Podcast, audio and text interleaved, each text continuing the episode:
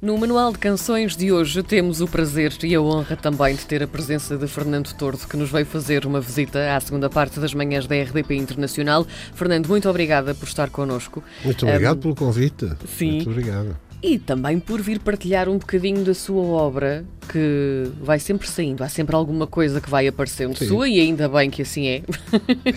é sinal que ainda nos continua a dar um bocadinho da sua arte. Este ano teve duas coisas diferentes. Teve música em jeito de CD, não é? Com duetos. Sim. Vários e bonitos também. E um livro, que não é bem um livro, não é bem uma história, e disse-me há pouco antes de ligarmos os microfones, que era uma entrevista muito longa. É uma entrevista longa, eh, feita ao meu amigo José Jorge Letria, e naturalmente uma entrevista uh, feita por, por alguém que eu conheço há, muitos, muitos anos. Não é? Atravessamos várias fases da, da, da vida, da vida portuguesa, uh, muitas viagens, muitas horas em conjunto. Uh, ele propôs-me, se Fernando, a gente fazia aqui uma, uma uma gravação, era uma fase importante da tua vida, falavas de várias coisas, de, enfim, para que fique registado.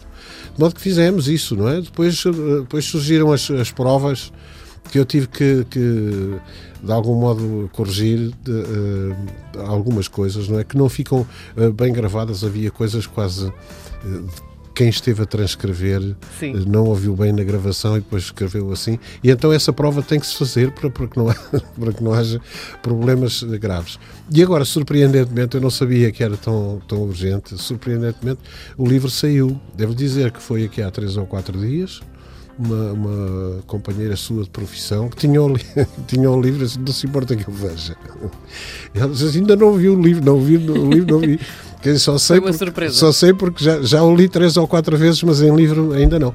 Note que pronto, foi um ano, foi, foi, um ano muito, muito preenchido, que, que, no plano artístico eh, agora eh, culminou no passado dia 16 no, no, no, Teatro São Carlos, com a Orquestra Sinfónica Portuguesa, e esse é um dado muito importante para mim, não é? Porque são 54, quase 55 anos de profissão, e, e foi, foi um concerto uh, espetacular, com, com o Teatro São Carlos completamente cheio, até ao telhado. Foi uma, foi uma grande surpresa. Vale a pena, também vale a pena estar vivo por isso, não é? Vale Sim. a pena estarmos vivos para, para estarmos com a nossa família, com os nossos filhos, netos, com os nossos amigos, com o nosso trabalho, com o nosso gosto pela vida. Mas há coisas específicas, há momentos específicos da nossa vida que é muito bom ainda os ter a, a partir de uma, também de uma, uma certa idade. O livro, voltando aqui um bocadinho ao livro, já vamos hum. falar então Sim. do CD com os duetos. Hum. Chama-se Não houve geração mais rica que a nossa. Sim, é uma das frases que eu disse ao José Jorge. É. E é muito interessante porque vai buscar aqui alguns acontecimentos ao longo da sua carreira, mas vai também buscar muito da sua juventude. Vai Sim. beber muito ao fascínio pela música, Sim. quando era mais jovem, mais criança também. Quando era criança, não é? Quando era criança, não é? O que é que passou hum, dessa sua parte, dessa parte da sua vida para este livro? livro entrevista? Passou, uh, o, o, relato de, de, pequenas coisas, como é, que, como é que eu consigo ter a memória dos, dos 3, 4 anos de idade? É um bocadinho difícil, não é? Mas há coisas que, que marcam mesmo, que eu julgava que não ficariam, não seria fácil reter ao fim de décadas. E há coisas que eu recordo da, da, da, infância, é? E muito especialmente coisas até ligadas com esta atração pela música. Eu escolhi a minha profissão muito cedo, é? O que foi uma coisa que, de algum modo, uh, uh, deixava ficar os meus pais um bocado preocupados porque é que eu tinha aquela, aquele, aquele fascínio, não é? aquela, aquela entrega ao fenómeno da música, se era uma, uma criança com 9, 10 anos, 11 anos, porque a música, até porque não tem tradição familiar de música. De, e portanto a minha determinação foi a minha vida nesse sentido foi muito fácil porque eu sabia desde criança o que ia fazer na minha vida essa, o, o, que está, o que está no livro é um, é, é um pouco essas passagens, a, a, a recordação da, da, da, senhora do cabeleireiro da Avenida da Igreja que tinha uma árvore de Natal gigantesca, pendurava os, os, presentes para os, para os filhos das clientes. Não é? E entre aquelas coisas todas fascinantes, os brinquedos, está a ver que eu estou a falar de 60 e tal anos para trás. Para trás Uh, São boas de qualquer, de qualquer maneira, o que, o, que eu, o que eu escolhi foi uma, foi uma corneta de plástico, é, é, que era uma coisa que só dava uma nota, ainda por cima. Uh, e a minha mãe per perguntou-me depois, quando subíamos a rua Cássio Paiva para ir para casa, a minha mãe perguntou-me porquê. Eu, eu não soube explicar. Uh, não sei, para, para, mim já não tinha explicação, quer dizer, para mim não tinha dúvida que era aquilo, não era nenhum carrinho de corda, não era nenhum cavalo de não sei quê, não era nenhum, não era coisa nenhuma, já era, era, era aquilo, era aquela coisa que fazia ruído. E portanto, isso tem a ver, isso tem a ver com o meu processo de, de, ligação às coisas da música. Sabe que ainda guardo em casa, eu não sei se falo disso na entrevista, não me lembro. Uh, uh, eu guardo em casa o primeiro instrumento musical que eu tive. Os meus pais foram à Madeira num, num cruzeiro de fim de ano. Era um navio que se chamava Carvalho Araújo, veja bem, a memória. E então uh, perguntaram-me estranhamente: queres que a gente traga alguma coisa? Eu teria 9, 10 anos, talvez. E, e eu disse que gostava de ter uma, uma, uma guitarra. Tinha a ideia que, que, que, na Madeira havia, e de facto havia, os, os instrumentos eram mais pequeninos. Sim. E, e, e portanto. Uh, uh, pedi, pedi uma guitarra e eles, trouxe, eles trouxeram uma guitarra que eu depois, só muito mais anos depois, é que percebi porque é que só tinha cinco cordas. Não é? Que é o célebre rajão da Ilha da Madeira, é o único instrumento que é originário totalmente da Ilha da Madeira, é um instrumento com cinco cordas. E eu até, até pensei, cá para mim também, por mais uns tostões, tinham trazido uma guitarra de, toda junta, é? de seis cordas. e, e, então era o célebre rajão, e ainda guarda esse instrumento, é fantástico. Esta, esta parte que fala da má vida dos cantores, hum. vamos lá saber o que é isto. A má vida dos cantores, sabe? É a vida do rockstar, da estrela sabe do que, rock. Sabe que é, é, não, é um pouco, é? é um, é um, é um pouco, porque uh, nos anos, está a ver, nos anos, nos anos 60, nos, uh, já princípio dos anos 60, eh, eh, nós começamos a sair nas revistas, não é? As fotografias, é, porque era o conjunto, porque eram os conjuntos tipo Shadows, não é? Começavam-se a comprar as primeiras guitarras, ouvia-se a música inglesa e, e, americana não é? em torno da música. E, e, o nosso país era um país pobre né? nesse sentido, não é? E, e, portanto nós não tínhamos, eh, não era fácil. Um, um menino para comprar uma guitarra elétrica naquele tempo um pai tinha que ser muito rico, não é? Sim. Não era o caso dos meus e, portanto, eu não tinha. Tinha que ir alugar uma, uma guitarra toda empenada ao professor Duarte Costa ali na Avenida João 21 e, portanto, cada um governava-se com aquilo que tinha e com aquilo que podia. Mas a paixão pela música, essa já lá estava. E, então, do, do, do estrangeiro chegavam as coisas, chegavam as canções, chegavam esta coisa, chegava este fascínio. E aí, depois, aqueles que quiseram desenvolver, que tiveram a oportunidade de desenvolver ou por terem um bocadinho mais de, de, de, talento, qualquer razão, os que ficaram começaram a ser muito abordados abordados pela comunicação social nesse sentido, não é? Porque o jovem bonito, bem vestido, bairro de Alvalade, de namorada, todas essas coisas, não é? E depois isso dava capas de revistas nesse tempo.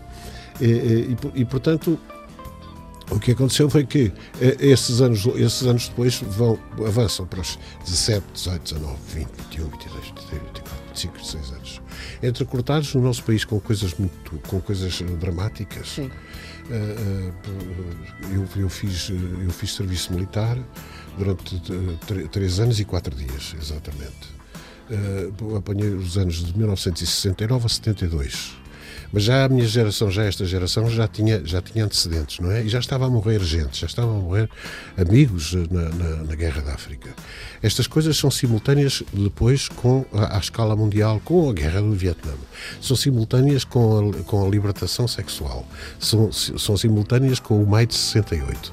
São simultâneas com um conjunto de circunstâncias, de coisas que estavam a acontecer no mundo e que nos fascinavam que nos magoavam e que nos alegravam, que nos faziam respirar um outro ar e que faziam com que o mundo de repente se começasse a abrir e que Portugal não fosse apenas um país cinzento escuro, mas em que os espaços de, eh, de luta, de trabalho pela, eh, pela, pela, liberdade, pela democracia eram possíveis também com a ajuda através das canções, a pouquíssima da modesta ajuda, mas isso era possível.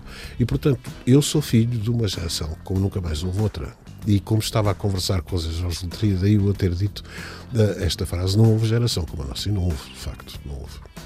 Falando agora da música propriamente dita, este CD que se chama Duetos, contou com a participação de muita gente. Com quem é que. Conta.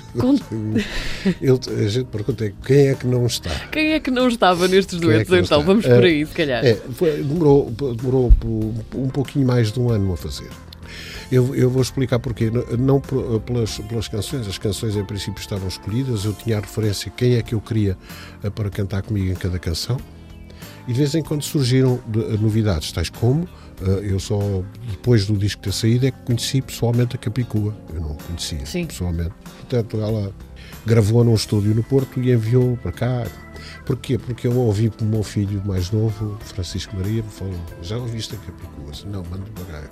Então ele mandava pelo computador a, a gravação e eu ouvi assim que interessante. Isto pode ser que seja muito interessante, por exemplo, a tourada. Em vez de estar a pôr outra pessoa a cantar a tourada, já, é, é, já está muito visto. Então pode ser que seja. E, e, funcionou muito bem. Mas depois eu, outras pessoas que eu não conhecia. O Weber Marques eu não conhecia pessoalmente. Tinha pouquíssimo relacionamento. Depois havia uns que eu conheço.